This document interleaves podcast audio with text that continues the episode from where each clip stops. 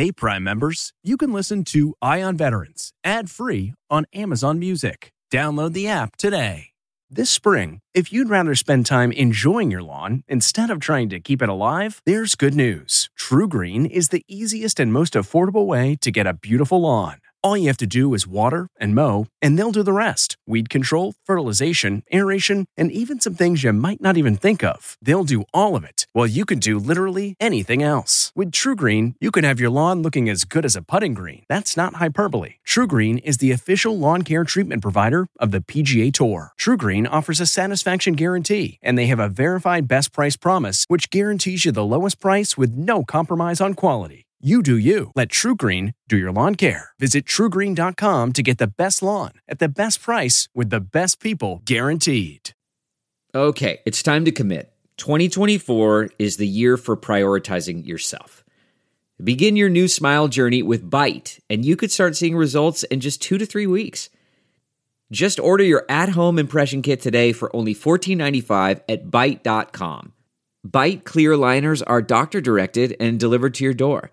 Treatment costs thousands less than braces, plus they offer financing options, accept eligible insurance, and you could pay with your HSA, FSA. Get 80% off your impression kit when you use code WONDERY at Byte.com. That's Byte.com. Start your confidence journey today with Byte.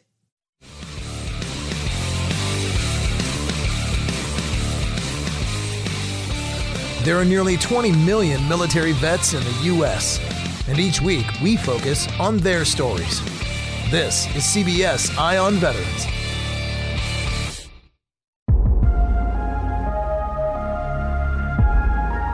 All right, welcome back to CBS Eye on Veterans. I am Navy veteran Phil Briggs, reporting for ConnectingVets.com, the military news and veteran lifestyle website.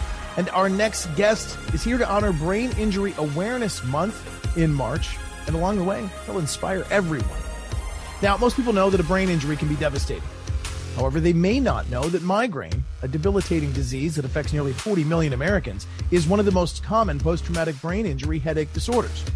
U.S. Air Force veteran Keith McGee, the first disabled veteran in NASCAR history to race at a national series event, is no stranger to facing these challenges head-on.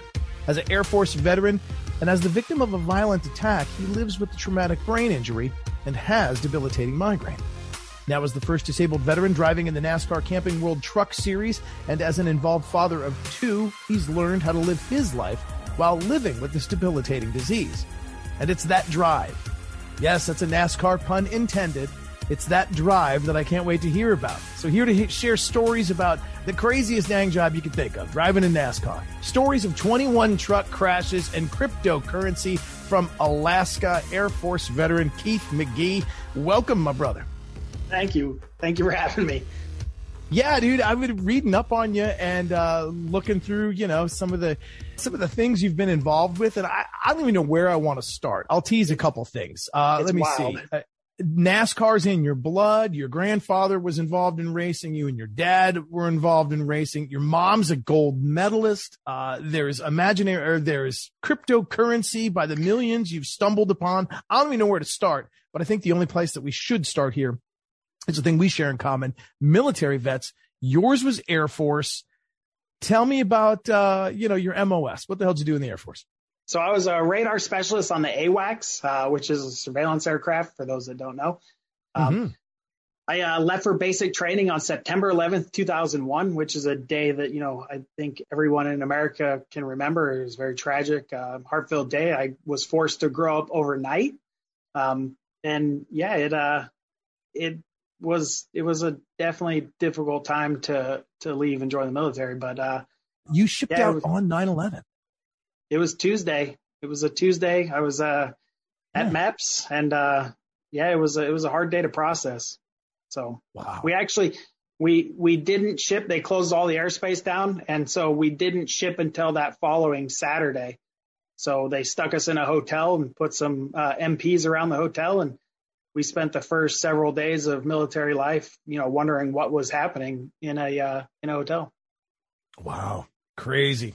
Well, you did go on to serve. Tell me a little bit more about that MOS, the AWACS. I know the Navy had the similar planes, the E2C Hawkeyes, I think. Yeah. But they were the planes with the big old dish on it, and they're big eyes over any combat space or over any war space. That's the one that can literally zoom in and see a license plate from 40,000 feet. We couldn't see license plate, but we could see movement on the ground. We could see tanks and troops. We can, control the airspace. So anybody trying to fly in, any enemy, we can detect who the friendlies are and who the foes are. And then we translate that all down to the troops on the ground and let them know. So we pretty much paint the battlefield picture for them and allow everybody on the ground to have an eye in the sky. Yeah, I guess my Navy veterans showing there. I always thought the Air Force had better technology so that you guys could do anything. You guys could. There are aircraft out there that can do that, just not our old bird. Yeah, no, that's awesome, man. That's awesome. Tell me a little bit about, the fun you had with Uncle Sam. What exciting places did you get to go see? Well, I didn't get to go to a lot of exciting places. So I suffered my brain injury in 2005. And that kind of prevented me from going and doing what I really wanted to do. In 2006, I volunteered to go to Iraq and was denied deployment because of my brain injury. But I did get to go to, places like Barbados and Japan and Thailand and around in the States to different bases. But it really prevented me from being boots on the ground in combat.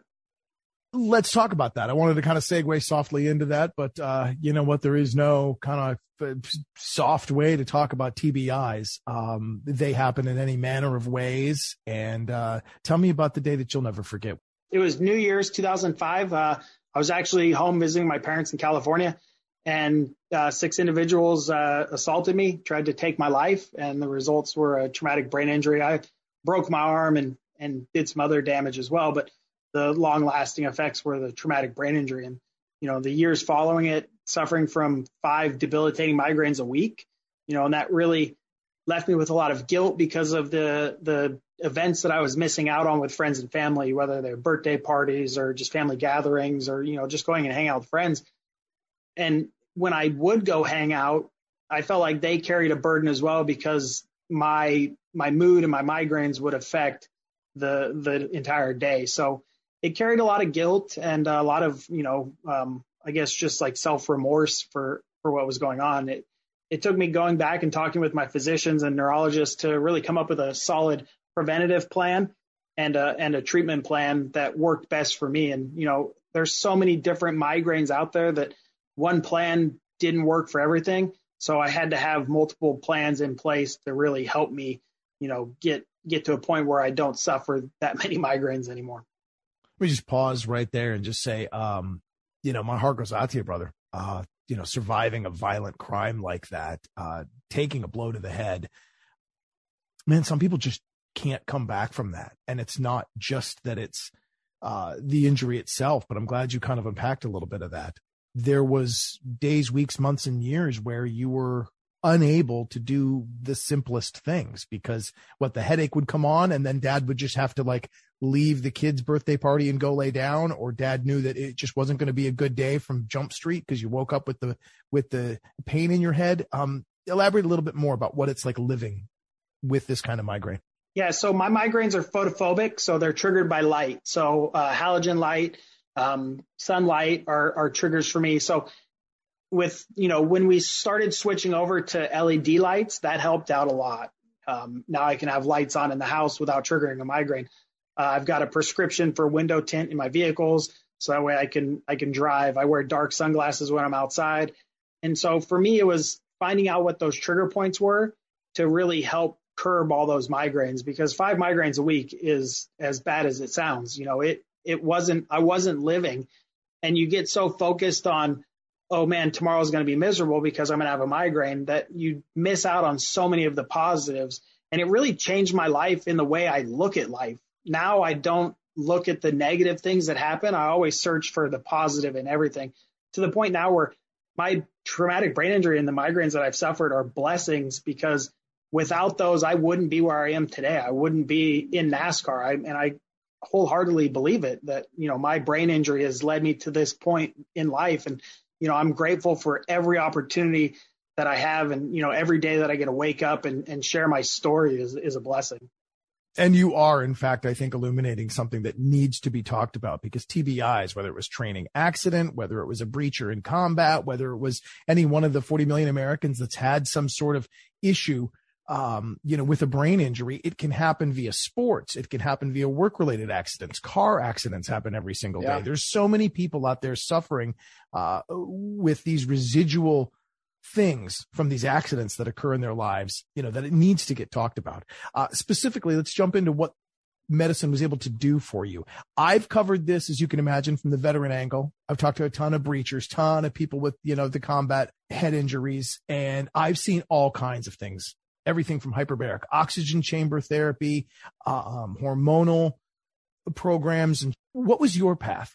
So in 2005, there wasn't a lot medically offered outside of a prescription that I could do. You know, they gave me, you know, different things to try. Some things worked, some things didn't. I didn't like the, you know, side effects of some stuff, you know.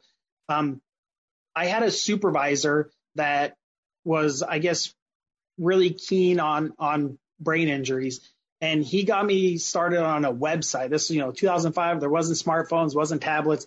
So I went on this website, Lumosity.com, and it was just like a brain game, brain exercise type website where I could go in and it would track your progress. And, you know, you go in and do these different games and keep your brain going, because it's a muscle and we don't use a lot of our brain as it is already.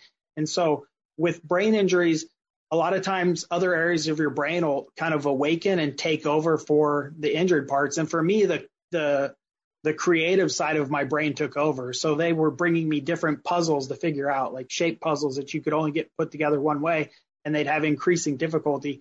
And the supervisor was constantly spending his own money to go out and buy these puzzles and keep me engaged in that aspect to where, you know, I was exercising this muscle and rehabbing my brain essentially, you know, while I was serving. And, you know, it really taught me to look at everything differently, you know, I was able to teach myself how to bake wedding cakes so I could bake my kids these elaborate birthday cakes, because I knew that in life they would never remember the presents that they got, but they would always remember these cakes that their dad made for them. So now I literally can make anything into a cake, and to be able to exercise those areas of my brain to help me get back to living life, you know, was very integral to my success. Yeah. But I love hearing that you were able to not only do some of the brain puzzle things, but also work in other areas that just use different parts of your brain. And the baking, can I just say that, like, everybody wins with that treatment plan. I was looking at your Twitter feed, and that was a peach cobbler cheesecake you just put together the other day. I mean, like, listen, if you ever want to come over to my house and do a little therapy, I'll be glad to get you some baking ingredients, and, you know, we can all enjoy your recovery. Yeah, so the cheesecakes have been something I've been big on recently, just taking other desserts and then turning them into a cheesecake and trying it out and creating my own recipes. Like, these aren't recipes that I follow from somebody else. Like, these are like, here, let me figure out this recipe and see if it works. And 9 times out of 10, it's a success the first try. And, you know, everybody around me gets to enjoy it, because I'm not eating an entire cheesecake by myself. You better not if you want to fit in that car. Yeah. All right. In that truck. All right. We're going to get to that in just a second. Did the doctors tell you, have medical professionals told you that continually working on creative things will help your brain synapses reset, whether it's baking or painting or music? I mean, is that a therapy that most people could enjoy some sort of benefit from? Well, you know, a doctor's never told me that, but, you know, I wholeheartedly believe that it's definitely a therapy that everybody can, you know, can enjoy, even if you don't have a brain injury. Like, getting out and experiencing new things are going to open up so many possibilities and so many opportunities for you. But, you know, for me, and with what I've had to deal with, just trying to figure out these things, like, I see a problem in front of me and I figure it out, have been really helpful in me getting to kind of not really move on from the brain injury, but to accomplish my day. And, you know, my goal is to, when I'm ready to die, that I've done everything in life has to offer, and, you know, no regrets. And, you know, my kids can tell stories about me and my grandkids will tell stories about me and people I don't even know will tell stories about me. And that's kind of where I want my life to lead, that, you know, my life is an inspiration, and hopefully, you know, that's the path I'm on. And whether it's the veteran world we live in that you and I share together, or whether it's just the world that we live in, too many people, I think, get focused on the bad and stop trying to create new memories, take on new skills. You know, we all tend to get stuck in that. Look at social media. You know, we get stuck in that. Oh, I'm just going to complain and be angry about this and talk about that and comment on how much I don't like something. You, my friend, you know, with that Alaskan spirit that you must have inherited from being up in that area. You know, you're ready to drive forward, man. You're ready to do new things. New things you did do. I'll insert here the fact that NASCAR probably in your blood before you even knew it. Grandfather worked on some race cars back in the day. Was a dad, worked with Polaris and did some racing things. You guys grew up watching NASCAR, even going to sprint events when you were a youngster. I got to say that it doesn't sound like that's the best career path for you, man. I mean, you took a traumatic blow to the head, almost died from being attacked. Years later, you end up at a go-kart track and you got the bug for driving. Open that up, because I don't even see how you get on this career path, much less is it in your best interest. But I love the story from go-karts and beyond. It was just that childhood dream of being around, you know, being around racing my whole life, you know, with my dad raced for Polaris, and my mom with everything she accomplished. You know, she was diagnosed with multiple sclerosis in the 80s, told she'd never walk again, and then went on to win Olympic gold medal. So, you know, at a young age, I saw people around me overcoming adversity, and, you know, just it really set the tone for my entire life. Well, you know, having that dream of being a NASCAR driver, I think millions and millions of kids have had that same dream. And, you know, for me, it kind of faded away when I joined the military and then, you know, started a family and went on to work for the Department of Defense after the military. And it wasn't until 2017 that an indoor go-kart track opened up near me in Alaska. And I was like, this is the best I'm ever going to get. So I went after it, and I was good. I had 100-something starts and 90-something first place finishes. And, you know, one night a gentleman approached me and asked me if I ever thought of racing in NASCAR. And I told him it was a lifelong dream, and he asked me to come drive for him. And, you know, here we are. That is awesome. And I think that that's what I wanted to hear from you too, is that this wasn't like a go-kart track that inspired you when you were 9. I mean, hell, you were older than 29 when you stepped in one of these go-karts. I was 35 when I started racing go-karts. So, you know, in the world of NASCAR, most drivers start racing when they're 5-6 years old, and they reach the professional levels. You know, a lot of these people I race with are, you know, I'm old enough to be their father. They're, you know, 18, 19 years old. And here I am out there, you know, driving door to door with them and, you know, just living the dream. So you're saying it's not too late for me to give up my dream of doing something, right? I mean, maybe at like 50, I should go out and try out for the major leagues, you know, maybe play shortstop. You know, I tell everybody it's never too late, and the only person that's going to hold you back from living your dream is yourself. That is awesome, brother. That is awesome. I'm a little rusty at 50. I don't know if I have enough gas in the tank. You never know. Just imagine the story it would be. That's cool. Hey, real quick, as I find this, can I ask your mom, huge inspiration to your life, has probably given you the ability to have a vision and to push for it and to make your dreams come true, watching her overcome, you know, MS and then go to the Olympics. Can I ask what she won her gold medal in? Yeah, it was downhill skiing. So in 1988, all of the disabled teams around the world were invited to come to Calgary to compete in the Winter Olympics. All of the sports were demonstration sports. And if they got the media coverage and the fan coverage that, you know, if it was good, they would sanction them. They did the same in 2002 with snowboarding in Salt Lake City. In 1988, though, there was a bobsled team from the little country of Jamaica that stole the entire show. Oh, yeah. And so they didn't get the coverage that they needed to sanction the events. So they all still won their medals. But from that, we got the Paralympics. And so now the Paralympics happen directly after the Olympics, and all the disabled athletes compete on the same venues that the able-bodied athletes competed on. So, you know, it it kind of changed the history of the Olympics. She won a gold medal in 1988 in downhill skiing. Oh, that is awesome.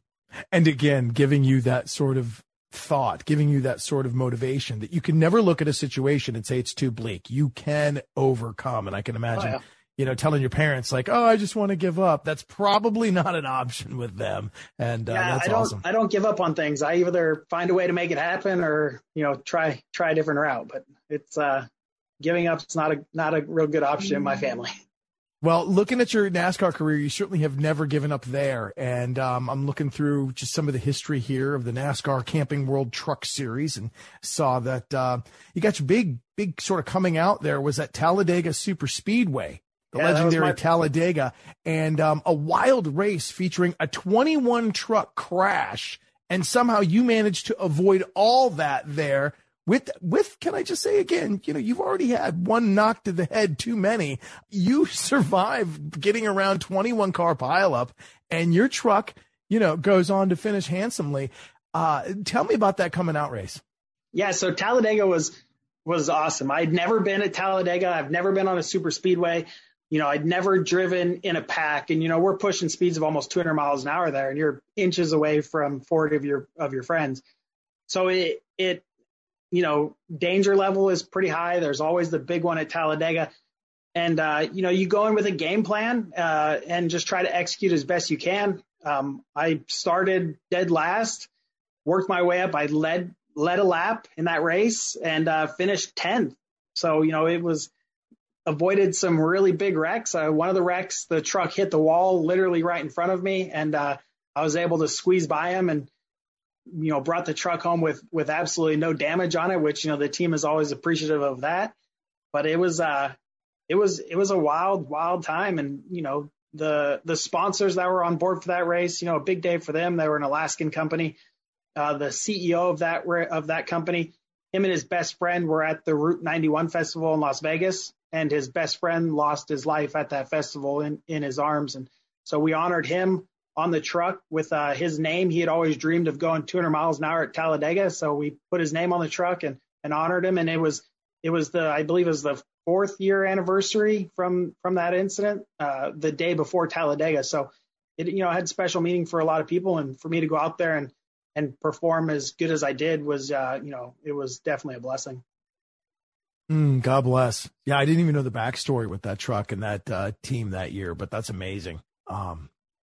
I got to ask, as a guy that survived a traumatic brain injury and that endures migraine, are you ever scared before the race, during the race, at any moment? I mean, you said reaching speeds of 200 miles an hour in oftentimes a tightly knit pack of vehicles, of trucks, making that big turn 3 or whatever it is. How in the heck do you do that without any fear that one injury could completely, you know, not just wreck your truck, but wreck your life? Well, you know, I don't want people to think that I'm reckless and, you know, I don't have fear in me, because it's definitely fear is there. But I think Will Smith said it best. He said the best parts of life are on the other side of fear. And, you know, if you can get past that mental hurdle of that fear that's holding people back from, whether it's changing your job or moving out of state, fear will hold you back from the best parts of your life. And so when you can learn to get past that fear and just like live with it, that's where life is. And best things I've done in my life are on the other side of the fear. Oh, that's awesome. I would think that the vibration of the vehicle, or that the peripheral vision, you know, having to have, you know, constant awareness, situational awareness of what's all around your truck while you're navigating the course there. I would think that would maybe start to trigger a headache. Does the racing ever do that? Or do you think, like maybe baking similarly, or using a different part of your brain, does racing actually help your brain keep from getting migraines? So I am hyper-focused during a race. I have a spotter that's painting a picture of what's going on around me, because you can't see anything outside of your tunnel vision. You've got your helmet on. So they paint a picture of what's going on around you. They're my eyes in the sky, per se. But I do, after every race, I suffer a migraine, typically 2 hours post-race. I'll get an onset of a migraine. So it's something I know that's going to happen, you know, and it's something that I guess it kind of reminds me of why I'm here and where I'm coming from. It kind of humbles me. It's my humbling migraine. But, you know, it's something that you just accept and you know it's going to happen. And, you know, like I said, though, I focus on the positives in my day and not onto the negative. And so, you know, it's something that just comes and I deal with it and know that tomorrow is going to be a new day and just keep living. Right on, man. Tip of the cap to you for that. Is there something you can do immediately post race that lessens it, or, you know, within a couple hours later, or do you just know to head back to the trailer, put some ice pack on your eyes, or just kind of get quiet? Yeah, I typically try to get back to the hotel as quick as possible after the race and, you know, take a shower and then just try to relax and, you know, answer all my messages on social media and, you know, text messages from family and, you know, just kind of decompress and go to bed. So not going to be the life of the party. You're not necessarily going to get caught up in all the trappings of victory success. No, you're going to head right back to the room and, you know, take care of yourself. Yeah. You know, awesome. I like to think I'm pretty humble. I'm just a regular guy with an extraordinary opportunity to go out and live his dream and use this platform to share my message. And, you know, hopefully affect some people out there that are living with migraines and, you know, hopefully change their lives. Yeah, man. Now, I'd be remiss if I didn't ask this, only because, you know, who didn't love the Tom Cruise movie about racing and the classic line, rubbing's part of racing. Come on, yeah. Cole. Come on, Cole. Is that true? Are you guys out there? Is that really a thing in NASCAR? I mean, are there guys that'll give you a little nudge on one of the quarter panels or something to like let you know that they're there? And does that stuff, do grudges happen out there on the track? Well, I'll be fully honest. If I was racing with my grandma and she was winning and we're going to the checkered flag, I'd wreck my grandma to win. So, you know, it's out there. There's a lot of my best friends are on track, but when it comes to 2 laps to go, there you have no allies on track. So that's awesome. Does Days of Thunder at moments capture it kind of accurately what that group of racers is like? Yeah, but I'd probably say Talladega Nights is more accurate. You know, we're just a bunch of goofballs out there, you know, doing what we do, and it's pretty fun. That is awesome. And can I just say another personal hero of mine, Ricky Bobby? Come on, man! If you ain't first, you're last. Yeah, and he, you know, came from nothing and jumped in a race car. So, what else is cool with you? I couldn't help but when I Googled your name, hear about this crazy stuff with cryptocurrency. Uh-oh. One, I know so little about cryptocurrency. I don't know. I put it up there with like unicorns and rainbows and leprechauns. I don't even know how it works. But I know that you, you know, from what I read, there's 13 hours in your life that was completely life changing. You were approaching, what is it? NASCAR Camping World Truck Series season finale in Phoenix, and you couldn't compete due to not having enough funding. And then 13 hours later, you realize that you have $181 million of this Coinbase Shiba Inu coin cryptocurrency show up in your wallet that wasn't yours. Yeah. So explain to me how you woke up one day and found out all this cryptocurrency magically appeared in your wallet. So it was definitely a wild few days. You know, I thanked all my fans and sponsors and supporters for helping me out throughout the season. Phoenix is always a race that I want to race in just because it's right around Veterans Day weekend. So obviously it has a lot of meaning for me to be on track. Well, I couldn't find the funding this year. You know, I don't come from money, so my family's not supporting me financially in this adventure. So everything I do, I find myself and, you know, with the help of companies and, you know, so it was a sad day to announce it, but then I wake up the next morning and I've got $181 million in my crypto account. And it was one of those moments like, I'm dreaming, you know, look at it again in an hour and it's still there. And instantly I'm like buying helicopters and yachts and, you know, mansions in Miami. You know, I've made it. I'm rich. I go racing, no holds bar, like best of the best equipment. Well, then I started to realize that there's somebody out there that is the complete opposite of me. They're grief stricken. $181 million is a lot of money to anybody. I don't care who you are. And so I sat there and I thought about, you know, what I would have liked to happen if that was my money that got lost. And so I reached out on Twitter and announced that I had found this money and that I was looking for the rightful owner. And it took us roughly 5.5 weeks, but we were able to find the rightful owner and get it back to who it belonged to. And, you know, I can happily say I did not spend a single penny of it.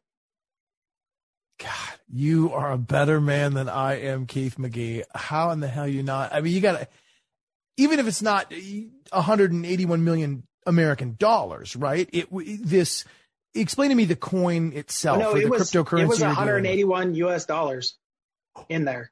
Yeah, it was US dollars. Now with being in my crypto account, it would have taken me roughly 80 years to withdraw all the money. And, you know, but there was just so many things that went into it, you know, that made the decision really easy for me to do the right thing. And I've got that opportunity to be in a position I am. The last thing I want people to be like, oh, he had a really good message, but when it came down to it, he doesn't do the right thing, you know, and that's not who I want to be seen as. I want to be seen as somebody who's honest and upfront. And if I can leave a good mark on the world, then yeah. Good Lord smiling on you for that one, sir. The good Lord is going to take care of you for that restraint that you showed. From all of this, from the inspiration we drive from your family, from the inspiration we see on the track, and of course, you know, the interesting things that have happened to you off the track, where do I find out more about you and how do we support Keith McGee Racing? Yeah, you know, if your followers, listeners want to reach out to me on social media, on Instagram, it's Keith_McGee_7. They can follow my journey. They can send me a message on there. I'm pretty active on it. And if they'd like to find out more information on headaches and migraines, they can please visit headaches.org. Nice. Headaches.org, as we are talking about that all this month long. And lastly, do we got a sponsor coming up? I've seen some artwork on Twitter. I've seen some trucks looking up. I know it would be awesome to see a veteran supportive brand on the side of your truck racing in the NASCAR Camping World Truck Series. Are there any special brands you'd like to call out to maybe and see if like they want to get on your truck? You know, I had Barstool Sports on last year. I'd love to have them back on this year. Black Rifle Coffee would be a great company to have on board. They support veterans. They're all veteran owned. Coinbase would be great to have on there. But currently I've got nothing lined up. I've got no sponsors on the horizon. So right now I'm just waiting to make those right connections. Very cool. All right. Find out more. You can also see you at KeithMcGeeRacing.com. Get some great merch there for KM Racing. And just best of luck to you this series, man. I know you're going to get a sponsor. We're going to make it happen. And, man, I look for you by that checkered flag. Thank you, Philip. You got it, buddy.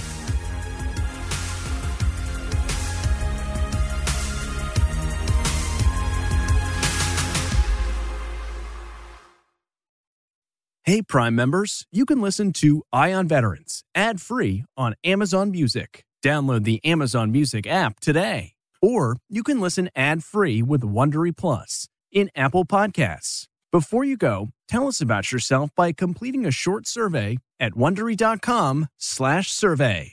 You know how to book flights and hotels. All you're missing is a tool to plan the travel experiences you'll have once you arrive. That's why you need Viator. Book guided tours, excursions, and more in one place. There are over 300,000 travel experiences to choose from, so you can find something for everyone. And Viator offers free cancellation and 24/7 customer support for worry-free travel. Download the Viator app now and use code Viator10 for 10% off your first booking in the app. Find travel experiences for you. Do more with Viator. Hi, this is Jill Schlesinger, CBS News business analyst, certified financial planner, and host of the Money Watch podcast. This is the show where your money is not scary. It is a show that's all about you. It's your questions that make it possible for me to provide unconventional and entertaining insights on your money, and maybe more importantly, on your life. Follow Money Watch wherever you get your podcasts. You can listen ad-free on the Amazon Music or Wondery app.